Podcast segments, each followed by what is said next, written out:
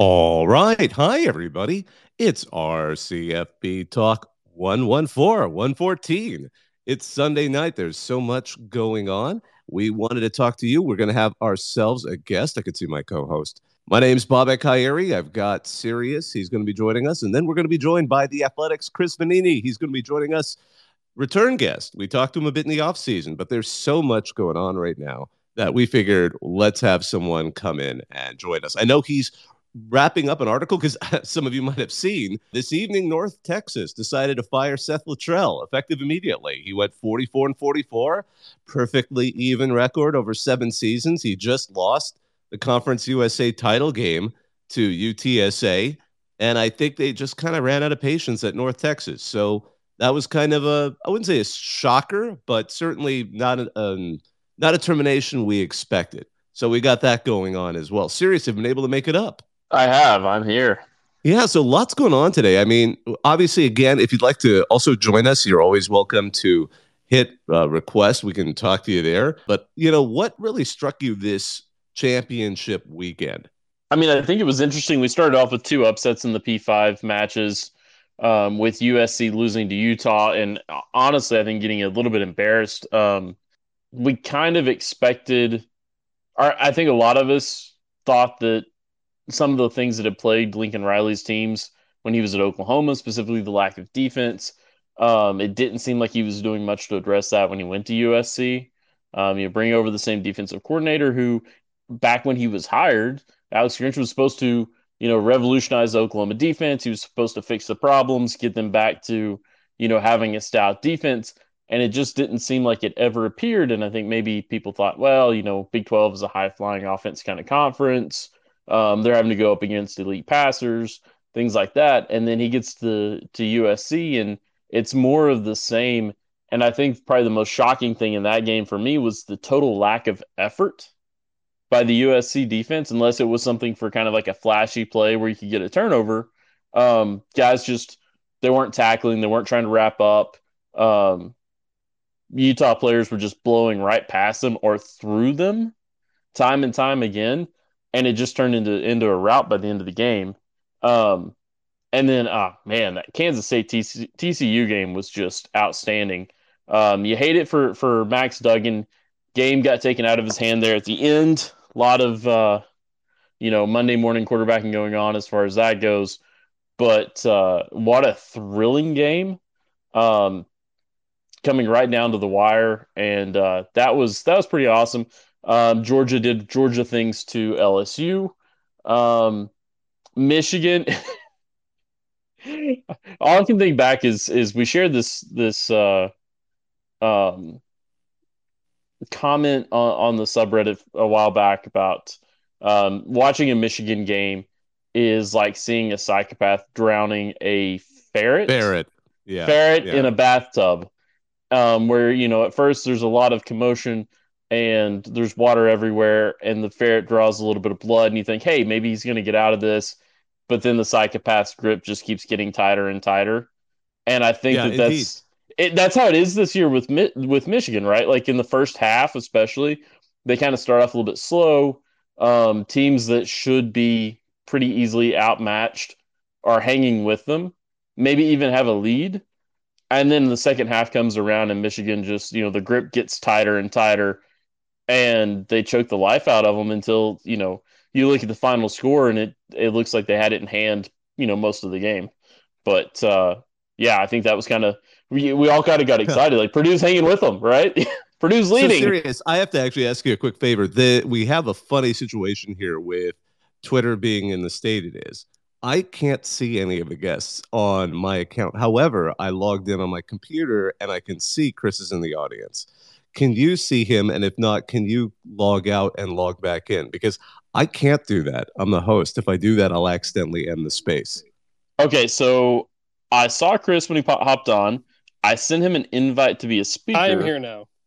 Ah, there we go. It okay, works. there we are. I'm not. It's this is this is classic, isn't it? We're just doing these to see until Twitter finally goes kaput. Because I literally right now can only see that there's me, Sirius, and you know all the you know the other listeners, which typically means people who you know I can't see. So I was like, oh my gosh! I looked on the computer and then I saw you're you're on it, and I'm like, okay, well this is this is kind of this is typical. But how are you doing? Good. Uh, tough timing with uh, North Texas making a change tonight, but I should be all good. I've got the job profile basically written as I actually wrote it last year when they were one and six and starting the year, and it was looked like Seth Littrell was about to be fired. Instead, they won, oh yeah, I remember that. Instead, they won their final uh, five games to get to a bowl game and uh, had an okay upset UTSA. Yeah, yeah, had an okay year this year. Uh, almost won Conference USA, but uh, ultimately, school feels like it it should be better than it is uh, at, at, this moment, and it's it's notable. The, the school's only had three winning seasons since 2005. Um, not including this year, currently at seven and six, but, but two of those came under Littrell with Mason Fine at quarterback. But uh, you know, last couple years, six and six, six and seven, seven six. The program feels like it, it, can be a lot better. With it's got really nice facilities, a lot of money put into there. They're ready to make a big jump, and they just didn't feel like Littrell was the guy to do that. Absolutely. You know, in your opinion, what well, I mean, what's been the biggest surprise in terms of who was fired so far? Um, I don't think there have been that many surprises. Uh, trying to trying to think, there's not. There hasn't been many, like there's always going to be a couple big surprises. Like even now, there's this makes this makes number 18, and 18 is a pretty low number. There could be more. There always is going to be more. There will be some some big ones at the end, but as I'm kind of looking through the list in terms of guys getting fired, nothing. I mean, David Shaw, but but that was kind of like kind of going around for a while that he could step down. He obviously wasn't fired. I, I wasn't surprised by Western Michigan or UNLV. Probably the biggest one was Wisconsin, and that was that was during the season.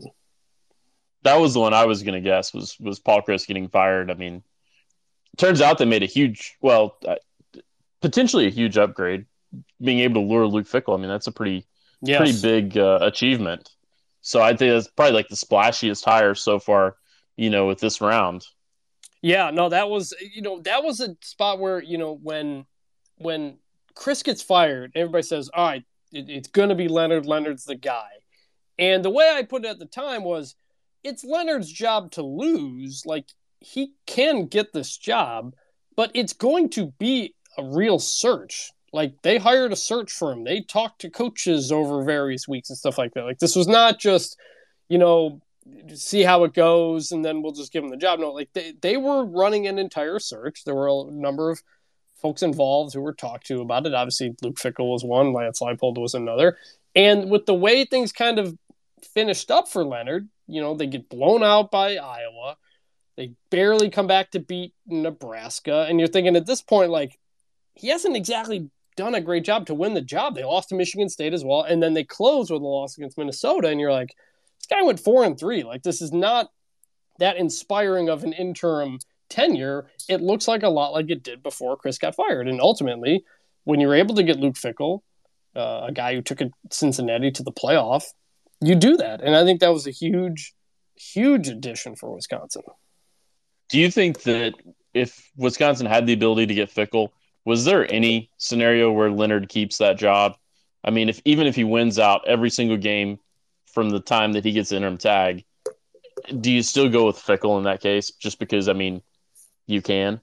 If, if Jim Leonard went what seven and zero oh as the interim coach, I think he'd have to get the job. Even if it was six and one or something like that, I think he'd he'd have to get the job. We've seen interim coaches turn things around. Like Brent Key won the job at Georgia Tech. They were way better after they fired Geoff Collins.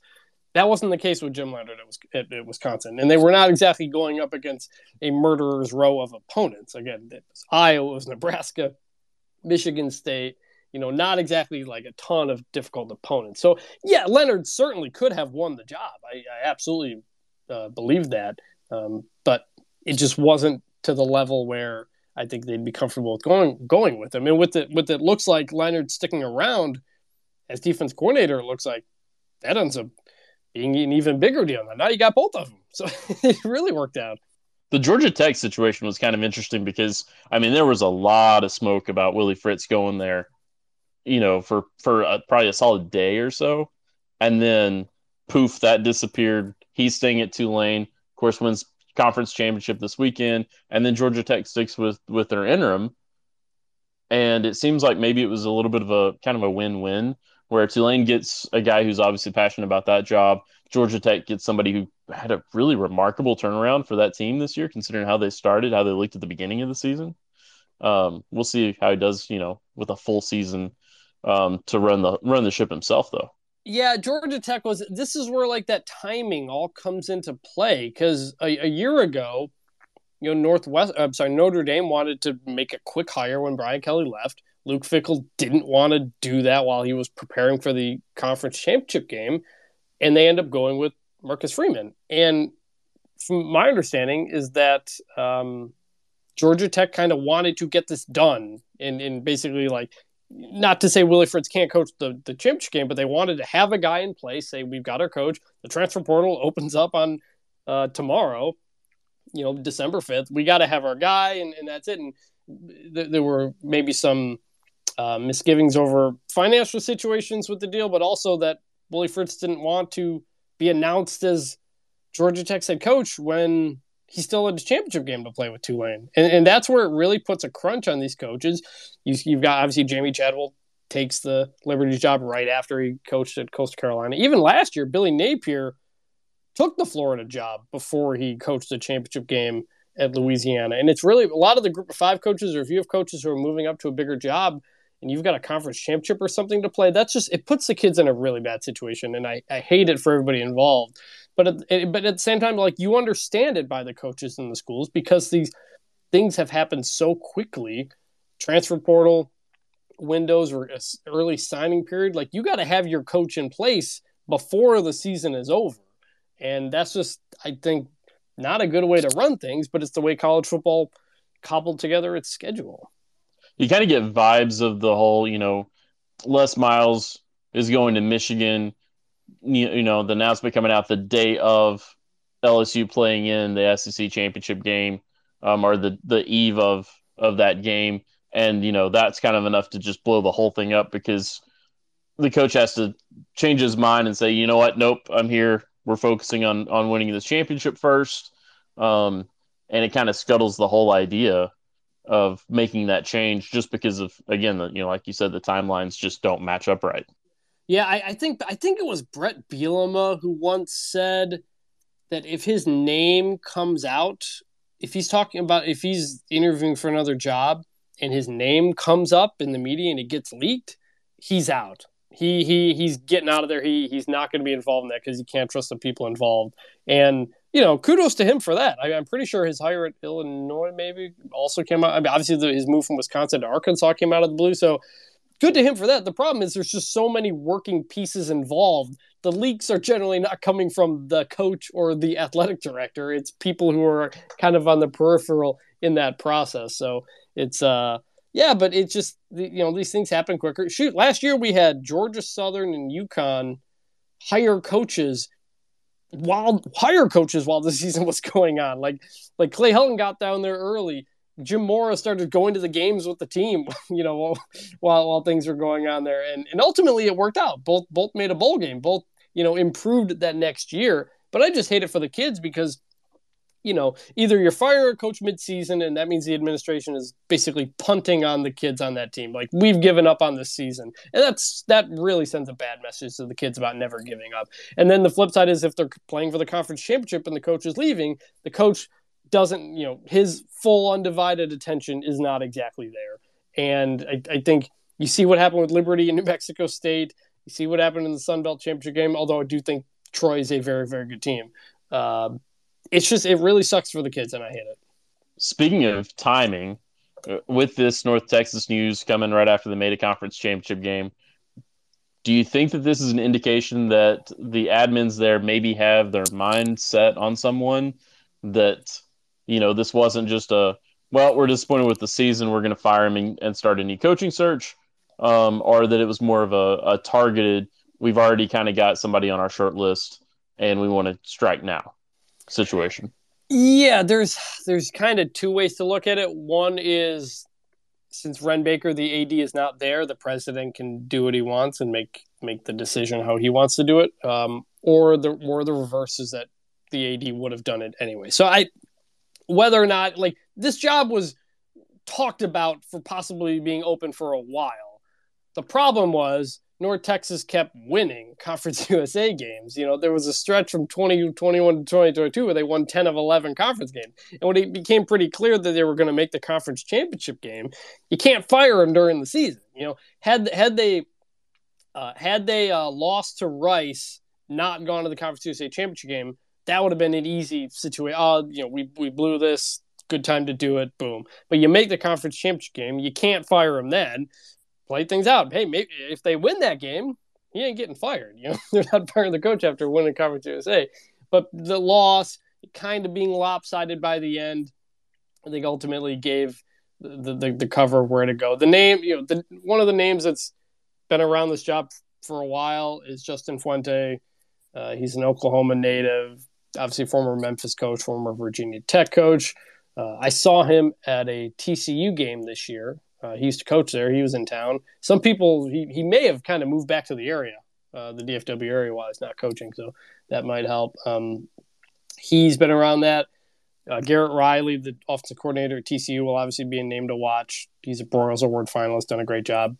Coached at SMU, coached at TCU. You might as well hit every school in the DFW uh, area, I guess. And uh, I think those are the two names probably going to be most featured prominently, or at least uh, North Texas may be interested in.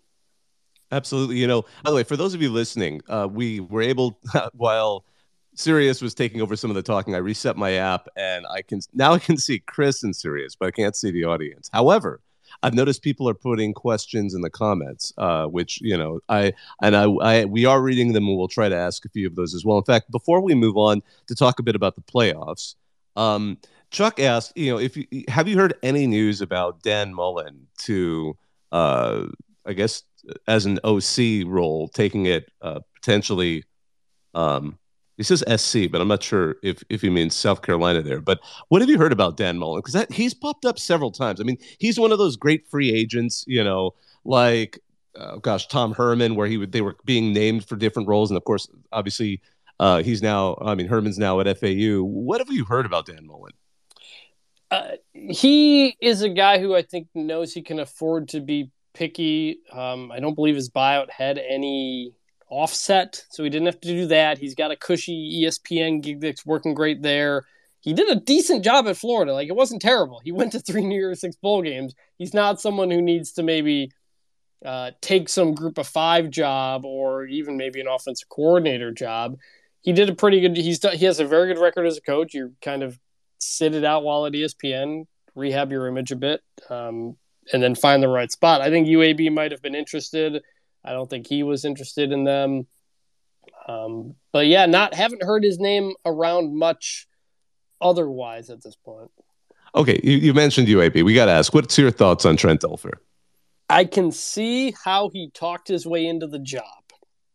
He is he is a he is he is a very good public speaker. He's done this for a very long time, and if you watch that press conference, um, you could see like, all right, this guy knows how to like get people excited. I, I had the same thought watching the Deion Sanders press conference at Colorado, where it's like, all right, this guy knows how to do the the public speaking type of thing. Like you can see, uh, obviously Deion has been a head coach and won at Jackson State, but you could kind of see how that came together. It's just a very odd story.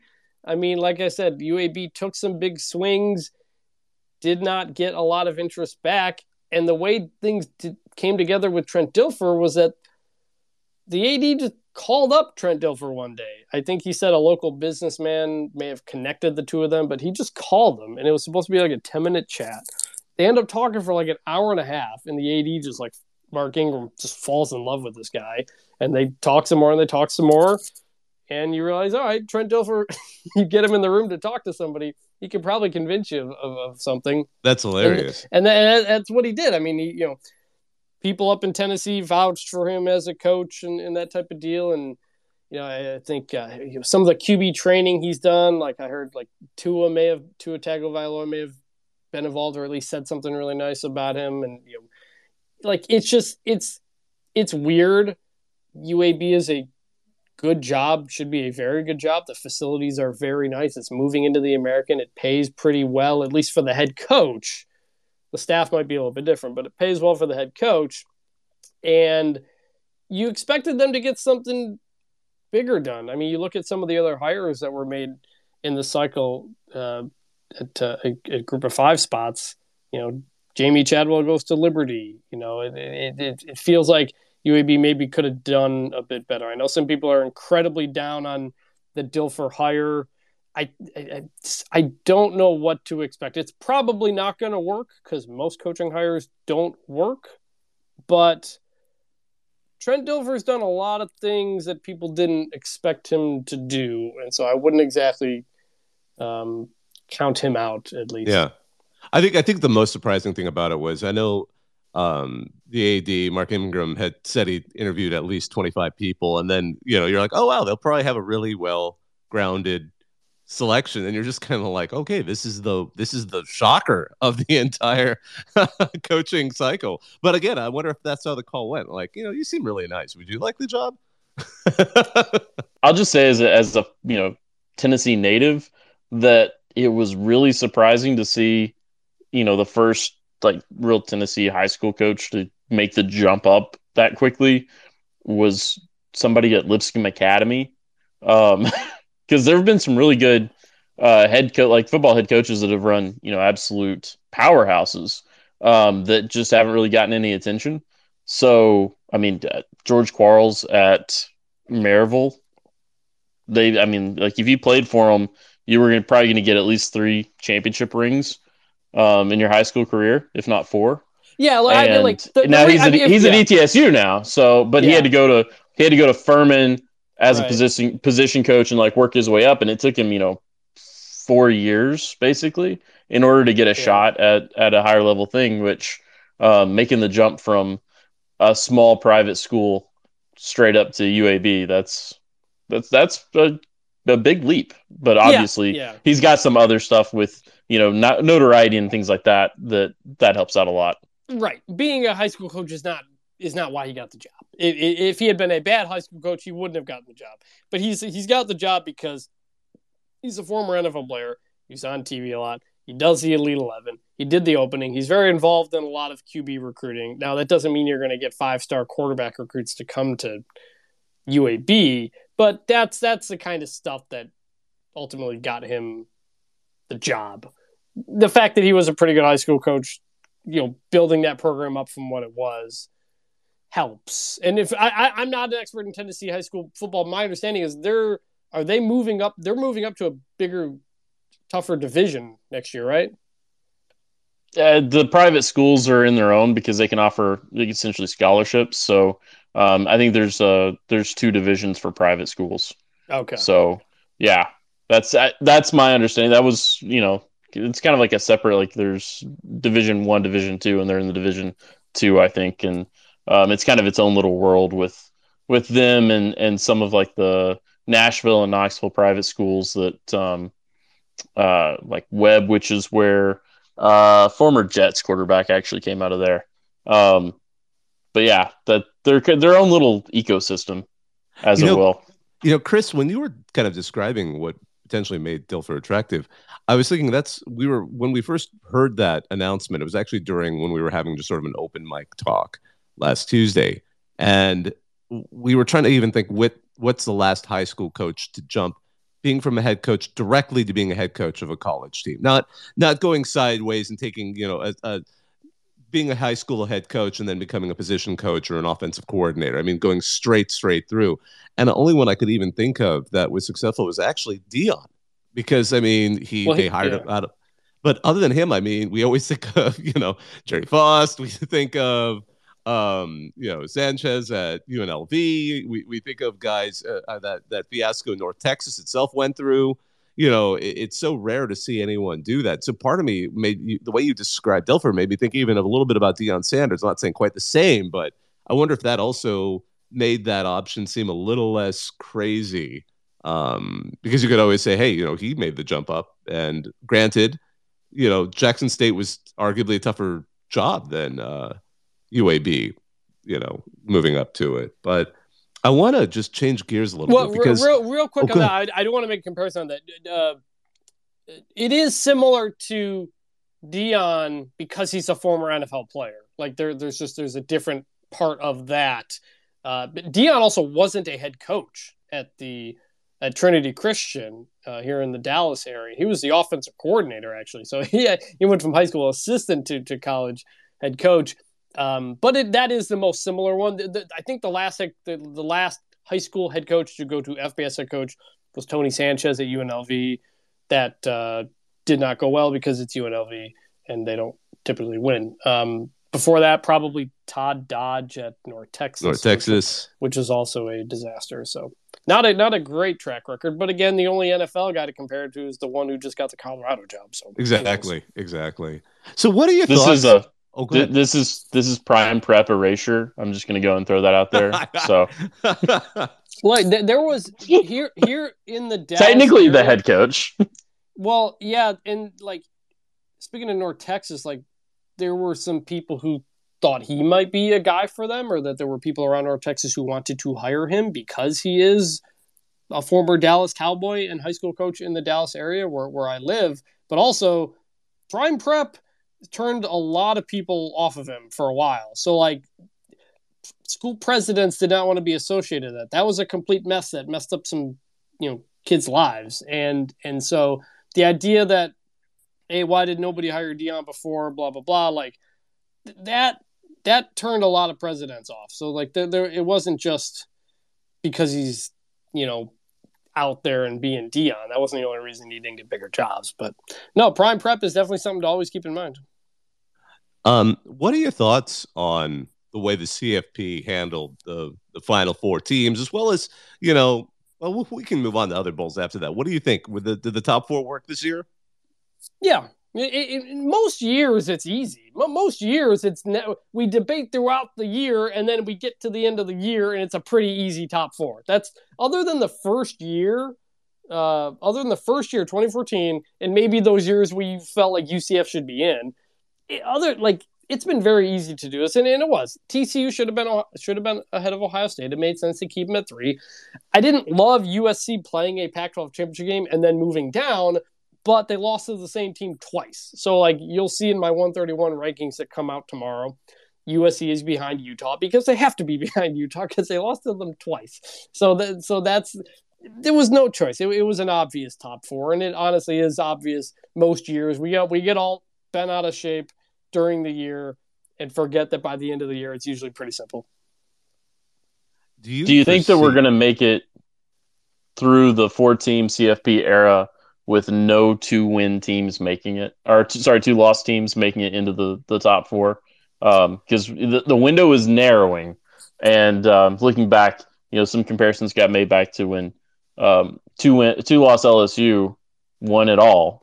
Um, just how chaotic that season was, and we just haven't quite matched that. Well, yeah. I mean, there's only one more year left, 2023, because then by 2024 we're in the, the 12 team playoffs. So there's only one year left for a two loss team to get in. That is kind of wild to think, but I, I think that just goes further to prove how crazy 2007 was and just how unique of a, a season that was and how unlikely it is to ever happen again. But this year, great at- season. This great year- season yeah, through. this year at times felt pretty close. You didn't get the upsets of number one, number two, but you got upsets pretty much everywhere else.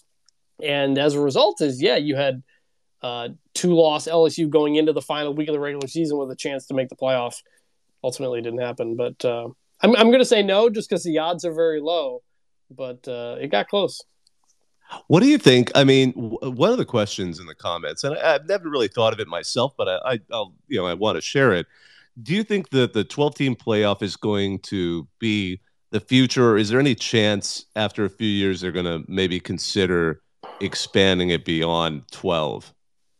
Well, we don't know what the contract is yet. They have not we they haven't created the contract for 2026 and beyond yet. That is still something they need to work out. That'll include who broadcasts it, what the revenue stream is, what the bowl situation is. Technically all we have in place right now is 2024 and 2025. So how long is that contract? We'll see. this they're still in the first CFP contract. It was a it started what 2014. It was a 12 year contract to do that first playoff, and obviously they ended up expanding before they got to the end of it. So do they look at that and say, let's do a shorter deal? you know, for competition purposes, for potential change of purposes, or do all those other conferences say, no, we want a long term deal because we don't want a situation where the Big Ten and the SEC could get out of it and create their own Super League, Super Playoff, or whatever. So we we don't we don't know yet how long it's going to be post 2026. They still have to figure out that contract.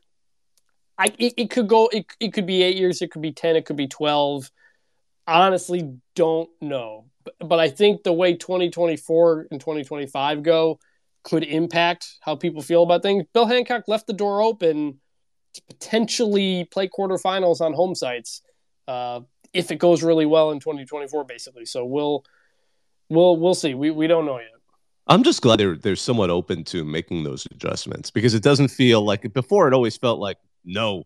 In fact, we've never envisioned ever doing anything else. And you're kind of like, okay, this is almost like forced tunnel vision when you're talking to them and hearing their answers. So in a way, it's a bit of a relief to even get that, frankly, out of them. I don't know. Yeah, well, it's it's funny because I asked Bill Hancock, like, "Hey, do you think this expanded playoff will or has you know will hurt the regular season?" And he said, "No, I think the the playoff has obviously been great for the regular season. And and I went back and looked back. I, uh, hey, when this guy was the BCS director, you know, he said he didn't want a playoff because it was going to hurt the regular season. So like, you can't really buy yeah, buy what those people say because they're just going to say whatever is best for what they're exactly. Of, of course, the guy who's in charge of the playoff feels like the playoff has been great for the regular season. You know, Chris, I just wanted to do a quick time check with you. Do you have time for a little bit more uh, chat? Yeah, yeah, I'm, I'm good right now. By the way, while this is going on, uh, Michael Penix Jr. coming back next season for Washington. Ooh. I love that. Oh, that's going to be great. Do you think he's? I know a lot of folks in Washington really wanted to see him get a, a an invite to New York. I'm not sure if yeah. that would happen, but certainly one more season can't hurt because he, he definitely had some moments this season. Yeah, no, he, he, the thing with the Heisman ballot, I filled out my ballot today, like the hardest thing is not picking the hardest thing is usually not picking the winner. It's picking two and three because you you want to pick five guys. It's hard to narrow down that two and three. I wish we got five options. I wish they invited five people to the ceremony every year just so we can honor as many players as possible in this situation because there's so many guys who deserve it. And michael penix jr was one of those guys absolutely you know when we're looking at the rest of the New Year's Six, which of those matchups has you the most intrigued? I'm sorry, you said the new the New Year's Six. Yeah, yeah, the rest of the uh, the big bowls. Uh, it's either Kansas State, Alabama, because I'm curious if all of Alabama is going to opt out, and it could be a Kansas State beatdown, so to speak, uh, or maybe USC Tulane, because we know USC can put up points, but they can't stop anybody. And I think Michael Pratt in that offense against the USC defense could be a lot of fun. I'm probably going to be at that game, the Cotton Bowl here in here in Dallas. Uh, I think those those stick out to me for unique reasons. You know, I'm really excited to kind of see the tire statue they're going to make for Tulane. I mean, I've seen the USC one oh, before; yeah. they've been there before, but I'm kind of yeah. curious to see if they're going to make the the angry wave out of tires. Um, I hope that's what they pick probably the biggest one they've ever had to make. yeah, absolutely. I mean, the Penn State one was kind of tiny, you know, a little cougar. Let's have yeah. something huge. Let's have a, a giant, you know, anthropomorphic wave, um, holding a, you know, uh, holding an announcer's tube or whatever you call it. Um, gosh, you know, how about you know, with the rest of the bowls?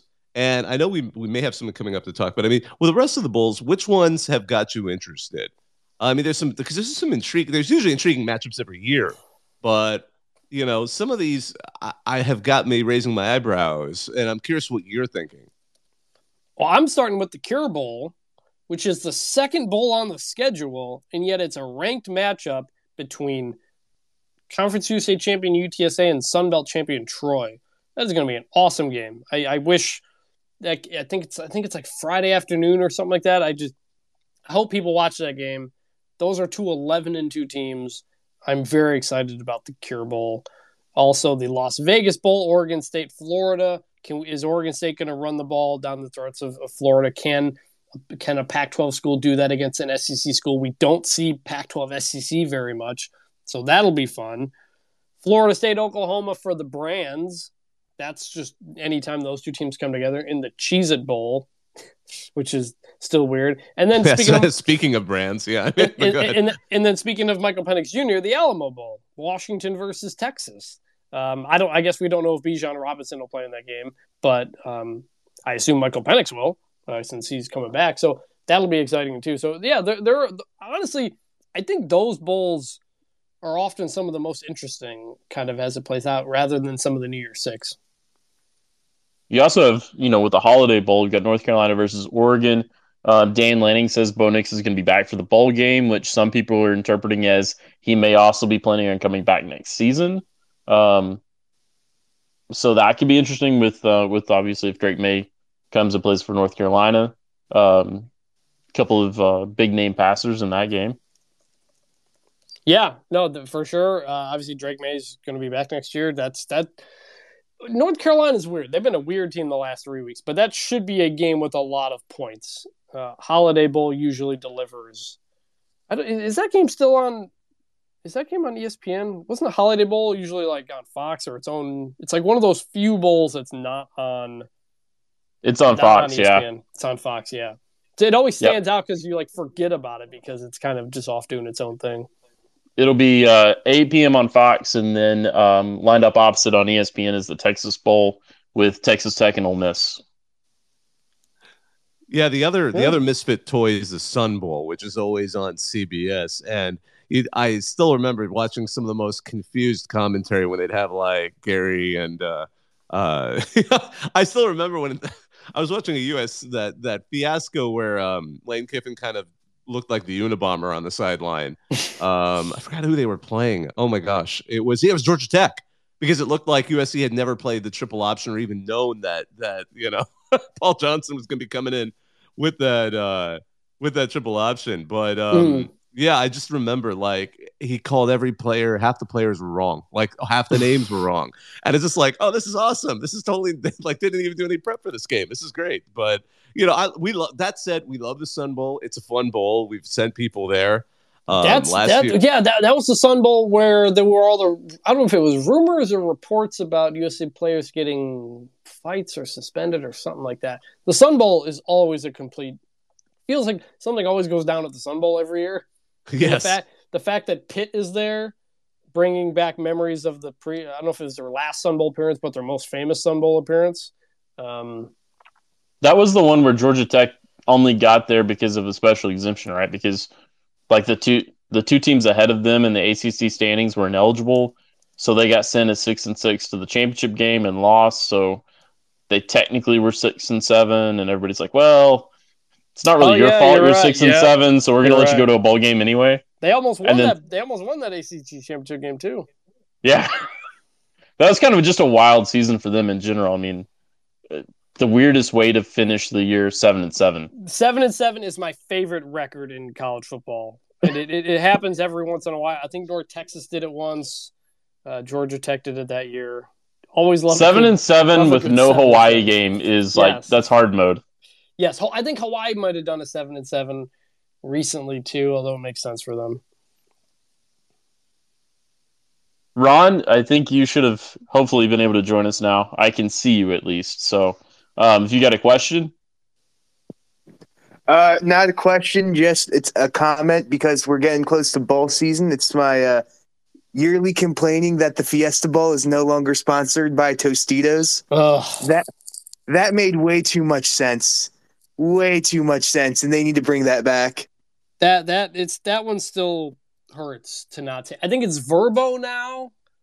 Which Yes. it was- yes. It was Sure. weird when they did that one year of Vrbo, or not Vrbo, uh, Battle Ba- Frog. Battle Frog. Yes, I the still- Battle I Still, I still don't know what Battle Frog is.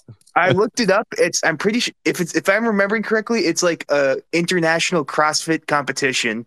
That's basically what it Okay. is. It's one of those like Iron Man. It's not Iron Man, but you know where people go through crazy, mili- like almost like marine training, but on on like steroids, where it's just like you do bonkers stuff the whole time. But again, I was like, where are they getting this money? And then you know, clearly they may not have had. I mean, Duck Commander was the other fiasco because that was such a fiasco. The Independence Bowl never received a dime, and I think they actually paid, ended up paying out a little bit to get that one year and done, you know, mess up that they had Yeah. with Duck Commander. I'd gotten u- I'd gotten used to the PlayStation Fiesta Bowl. You know, they brought back the old Fiesta Bowl logo, so I'd kind of I'd gotten accustomed to it. And now it's not PlayStation anymore. Now it's Vrbo, and so these things get confusing. Tostitos, what are you doing? How did you get out of this? Are they owned It's- by the Frito Lay company? I don't know who owns Tostitos, but like that was the most that was the most perfect bowl sponsor we've ever had. It was just the Tostitos Fiesta Bowl. Like it just rolled. up- It, it made sense. It's like the Outback Bowl. We lost the Outback Bowl now, and it's like, is nothing sacred anymore? It's it's not it's not it, it just felt right, you know. Yeah. That was that's the issue. Yeah. for PepsiCo just let us all down. For all the Tostitos, you know, it was it was perfect. Also, a few weeks ago, we spent a long time current uh, talking about uh, Deion Sanders, and I don't think anybody predicted him actually going to Colorado. That actually blew me away that that happened. Well, the fact that he was pretty open about the fact that he had the offer from Colorado, I think kind of signaled to be like, hey guys, I've got this job. Anybody want to come hire me instead of Colorado? And I don't think he got the interest that he wanted to. And so he ends up going to Boulder. Uh, obviously, Auburn was not interested. Some of these other places didn't work. Georgia Tech was never really going to be a fit, I don't think. Um, and so he ends up at Colorado, which good for the Pac 12, you know, because the Pac 12 has needed some positive momentum. It has been a tough few years for the Pac 12. They cost themselves another spot in the CFP. They're losing USC and UCLA. Still don't know about the media deal. But now you got Deion coming in, and that's going to be just excitement no matter what. So good for the Pac 12 to get, to Did, to get I, I- I have to ask you, Chris. Did you love that response that was reported today, where they asked the AD, "How are you planning to pay for Deion?" and he was like, "Don't know, but we'll figure it out." You know, it's just kind of yeah, like, "What?" I, I don't. Um, I didn't see. I only saw the the tweet. I didn't see if there was a clip of it anywhere. i- i- Exactly how he said it, but like these schools don't always have the money that they say they have. They're they're you know they'll announce play. They're announcing that they're opening a new indoor practice facility. But they haven't actually raised the money for it yet, so it, it like it, it it could kind of be in that same boat. Uh, but to hear an AD just straight up say it was uh, surprising. But look, I mean- he's he's making he's making like two two million more than Karl Dorrell did, and this is this is the kind of money that they lost Mel Tucker over because Michigan State doubled Mel Tucker's salary and the assistant salary pool uh, after after one year there. So Colorado didn't have the money for a while. That was a concern about their search and how it was was going, and you know, other people were very, very in on the job, ended up not wanting the job. But now Deion's got the job, and apparently they're going to change some admissions stuff so they can get better transfers. So I, they're going all in on Deion here. Well, here's how you Mel pay for Tucker, like, coaches. The, how, how you- how you pay for coaches that you can't afford, and this is the last thing I'll say before I have to go. Um, what you do is you pay for the, you pay them anyways. You go in debt, and then you beg the governor to forgive the debt, like Rutgers did, and, it, and yeah, that's how you do it. That's that's not a bad idea. I don't know if it'll work in Colorado, but that's not a bad idea. All right. Well, thanks for taking my call, guys. Always, man.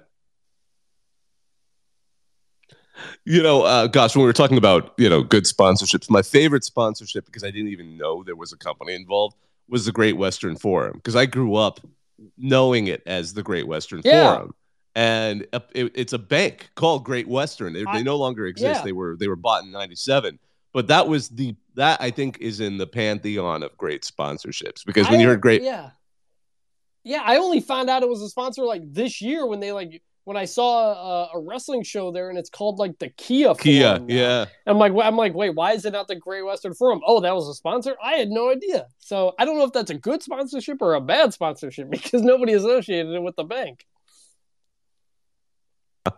Indeed. You know, by the way, what do you think? Which of the bowl games is you the least in? Like the, and we always know that we could say this is this bowl is probably going to be boring, and that could be the one that goes into like seven overtimes. But which matchup are you least interested in, or the one that you're kind of like, oh, okay, I guess these two these two got stuck together.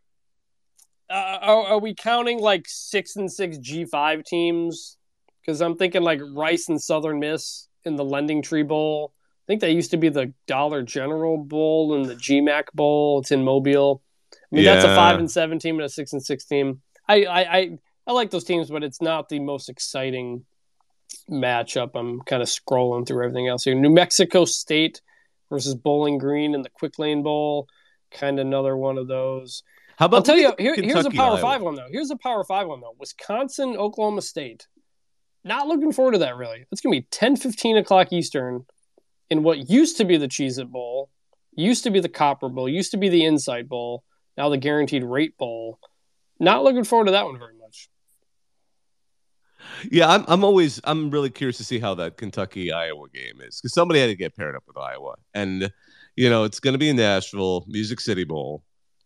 A lot of people are going to end up seeing it because it got it's on ABC, so it's going to be accessible to most fans. But that one, less intrigued about that one. I can't believe they're playing the same team two years in a row in a bowl. Like I know it's happened before, but like of the two teams you would not want to put back together back to back, these are the two teams. Last year's game was seventeen to twenty. Uh, I think Kentucky had a late touchdown, if I recall.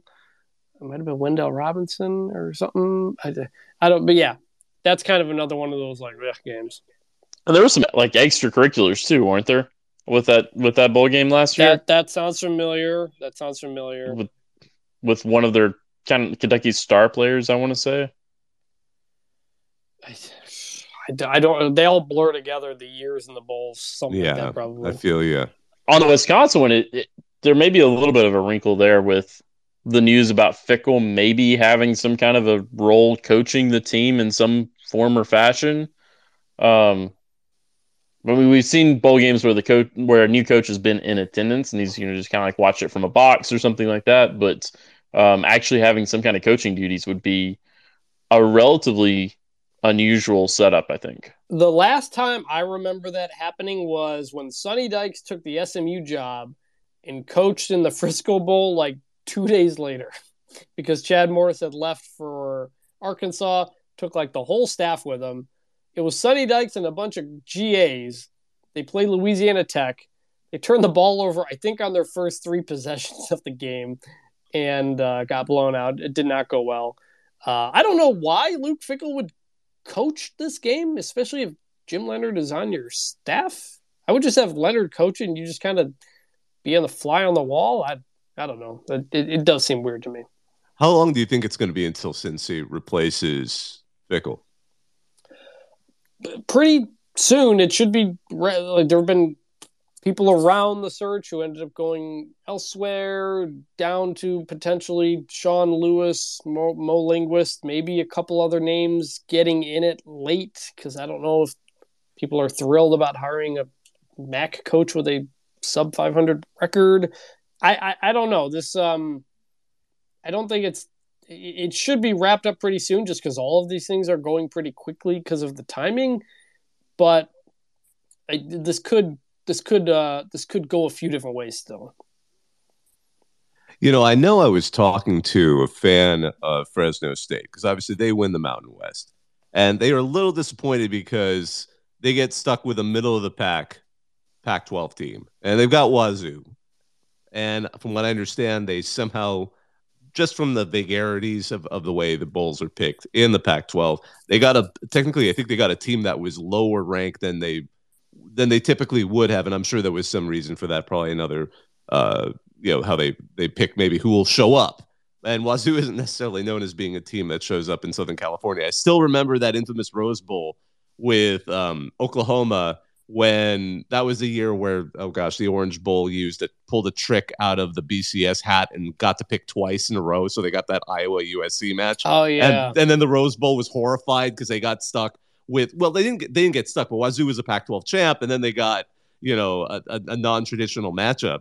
But and then wazoo didn't show up. Like oklahoma fans showed up but the wazoo fans there were there were actually open sections in that stadium. So here we got the jimmy kimmel bowl and Fresno State fans are hyped. They're going to show up because a lot of Fresno State fans in Southern California, obviously, but they're a little disappointed by the the matchup there. And I kind of I kind of get it because it is seems like a bit of a shame where the, the best team in the Mountain West still has to play someone in the middle of the pack. look if i had my way i would have all kinds of group of five, power five bowl matchups, but it's just unfortunately not the way these things are. You know, they don't, I don't, they don't typically want to play group of five teams in bowls.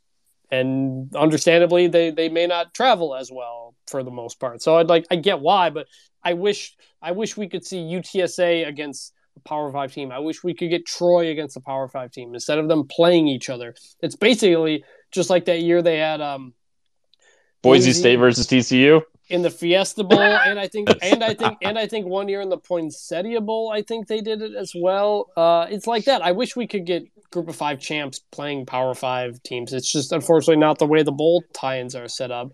Um, but remember, last year Utah State beat Oregon State in this game. The Mountain West champ did. So, uh, so it's um, it's it's an opportunity for the Mountain West to put a feather in its cap Mountain West, I think, won the Bowl Cup last year, and Pac 12 was terrible in bowl games last year. So, uh, yeah, it, it, those are the spots where if you want to be like, hey, we're a Group Five champion, we'd be pretty good in a Power Five league.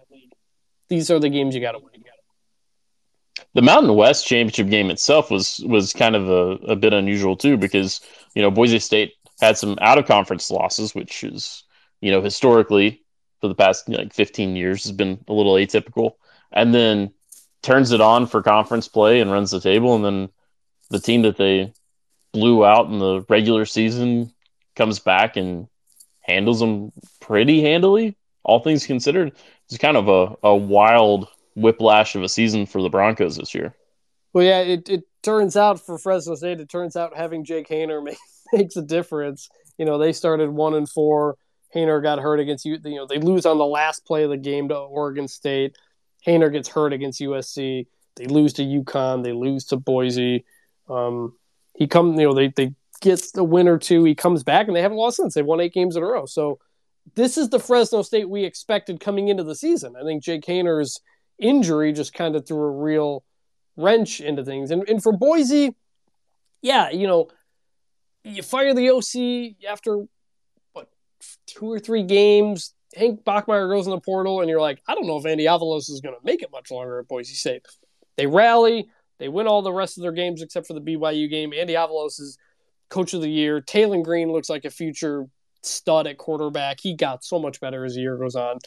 But then you lose to Fresno State at home, and that kind of puts a real damper on the real momentum I think you thought you had. So we kind of go into the offseason perhaps with a few more questions about Boise State than we had. You know, I just have to say that the bowl pairing I like just because the climate matches the teams is the Pinstripe Bowl. You've got Syracuse and Minnesota playing outside in New York. They those are the two teams where I'm like, okay, that that they'll be ready for it. That'll actually match it. Now I don't know.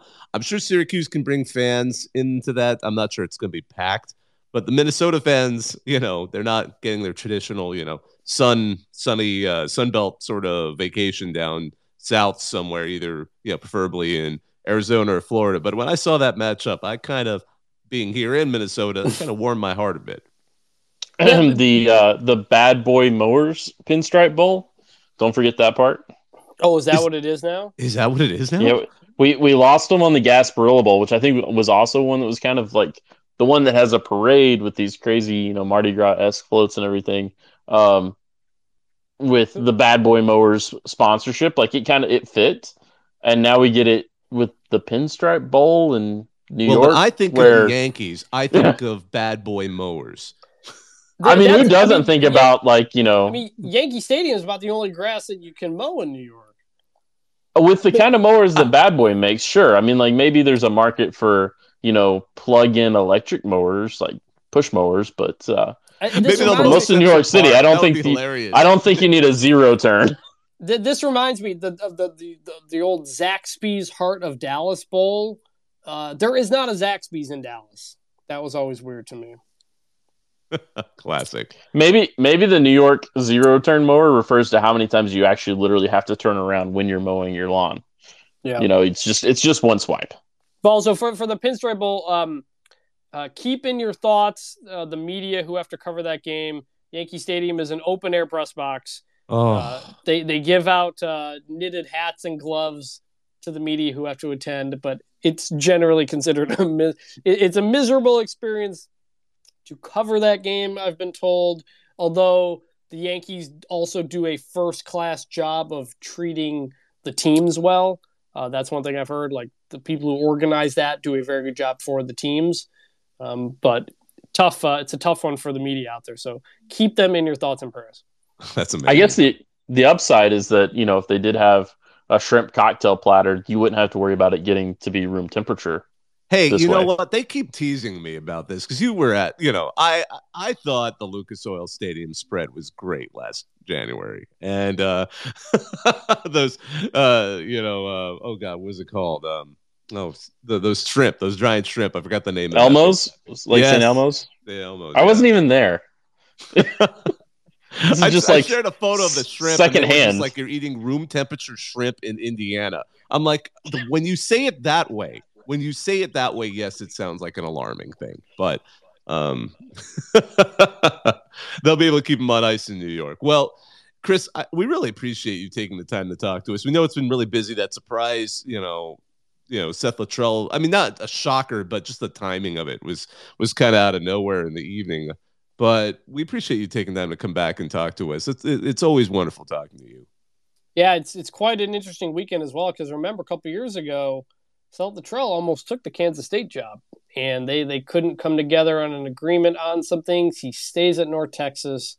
Now he's fired one day after Chris Klieman wins the Big 12 at Kansas State. So timing is everything with with the coaching cycle. Got to have the right guy at the right time, the right availability. You never know.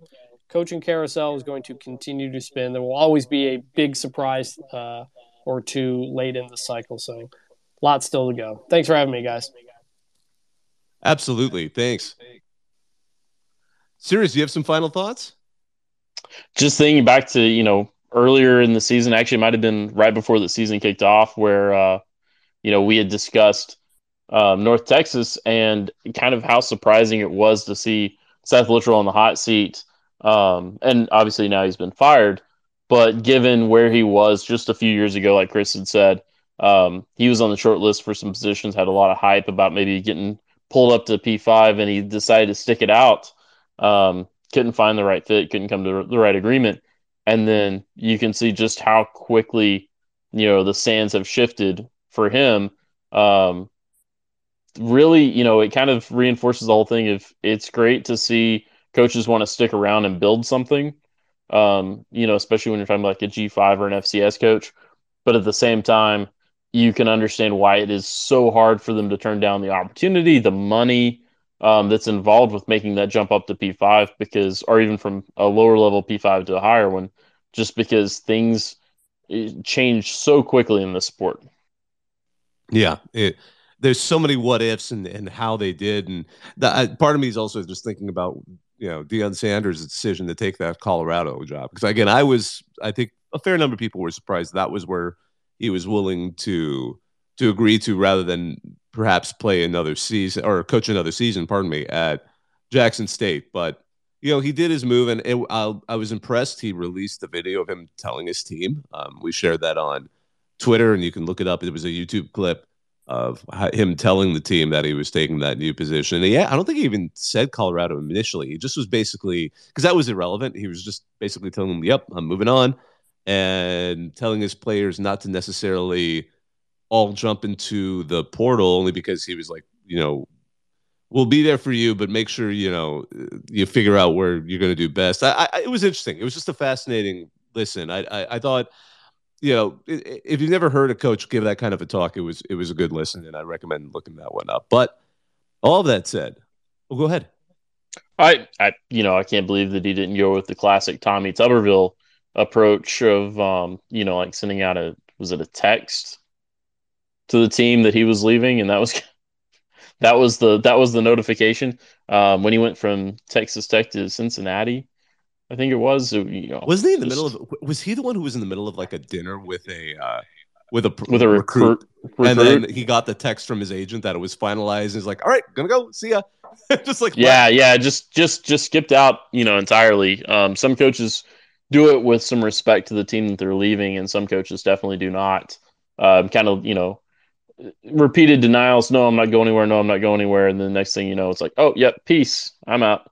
Um, it'll be interesting to see, you know, because Deion talked a really big game about the HBCUs and the HBCU experience to see what happens in the next couple of months with this transition. Um, especially is, you know, are we going to see a, a Lincoln Riley type situation where a lot of recruits um, and a lot of players follow him. Um, is that something he's going to be going to seek out, or is this going to be a case where you know he's he's not going to try to bring anybody over? We know he's going to, you know, he's got some kids on the team of his own, so he's already mentioned basically that they're going to be coming with him. Um, interestingly, Brent Venables, when he went to Oklahoma, did not do that. His son stayed at Clemson. Um, so uh, it'll be interesting to see how much talent he pulls with him to Colorado, um, or if he kind of you know takes a more hands off approach and and doesn't just raid them of whatever talent that you know he had built up there. I agree, and I got to say, Colorado in a lot of ways got. I'm not going to say the biggest win in this coaching cycle, but one of the biggest surprises because that was a team that was just listing because uh, even before the season there was a good article i believe in the athletic actually uh, which of course chris was from uh, writing about what had happened to colorado where they had gone from being one of the top three schools represented in the nfl it was like miami notre dame and then colorado for a while there you know about oh, 15 years ago and how they had kind of fallen to where they are now and if you're gonna turn it around, and I think part of the they actually I forgot who the coach was, but they interviewed him. Is like it looked easier than it. it must have looked a lot easier to those at home, but it was actually really hard to keep this this program to where it was, and you know, you know, splitting a national title and all of that stuff. But you know, if there was someone who's going to make that splash, and potentially get Colorado back on the right track, hey, I'll give him credit. I mean, it, when if he doesn't get it, fine. But it, the fact that they got Deion Sanders is is a lot, and I think that'll help excite a lot of fans up there in Boulder and, and across the state of Colorado. But I mean, he, he definitely comes with a better coaching reputation right now than Karl Dorrell did.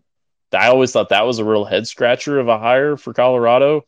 Um, not really sure what they were they were thinking with that decision. Um, and I mean, we all saw how it turned out. It was not a great experience.